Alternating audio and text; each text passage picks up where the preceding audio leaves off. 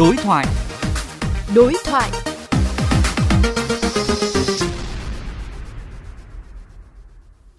Thưa quý vị, Bộ Tài chính vừa đưa ra đề xuất đánh thuế tài sản nhà ở. Cách làm này liệu có giúp ngăn chặn được tình trạng đầu cơ nhà đất hay không? Nếu đánh thuế tài sản với nhà ở, cần áp dụng thế nào để chúng đối tượng mà vẫn khuyến khích phát huy giá trị sử dụng bất động sản, đem lại lợi ích cho cộng đồng? Phóng viên Quách Đồng đối thoại với một số chuyên gia xung quanh nội dung này. Trước hết là cuộc trao đổi với ông Nguyễn Văn Đính, Chủ tịch Hiệp hội Bất động sản Việt Nam. Thưa ông, Bộ Tài chính vừa đề xuất đánh thuế tài sản đối với nhà ở. Theo ông, điều này có làm giảm được cái tình trạng đầu cơ đất hay không ạ? Cái quan trọng là cái nội dung đánh vào cái gì.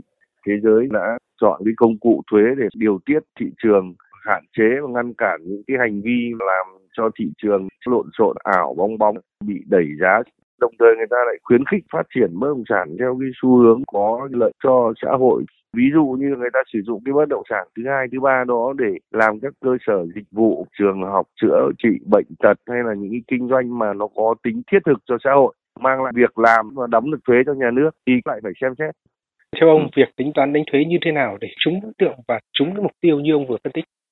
Ví dụ như bất động sản đề ở thì rõ ràng ông phải đề ở ông không thể mang bất động sản nó ra, chỉ đầu tư găm nó, đất hoặc nhà, găm nó tìm mọi cách không cho ra thị trường, làm khan hiếm, giả tạo trên thị trường, rồi thổi giá lên, đẩy giá lên, thì rõ ràng hành vi này không mang lại giá trị cho xã hội, thì cái đó phải đánh thuế.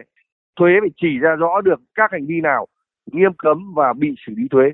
Hành vi nào thuế sẽ khuyến khích để ông phát triển, phải làm rõ được cái việc đấy thế còn chỉ biết là thấy có hiện tượng nhiều người đầu tư tôi cứ đưa ra mà tôi không quan tâm đến hành vi của họ. Cái mục tiêu sử dụng bất động sản của họ cứ biết là họ có căn nhà thứ hai thứ ba là đánh thuế thì câu chuyện nó không phải.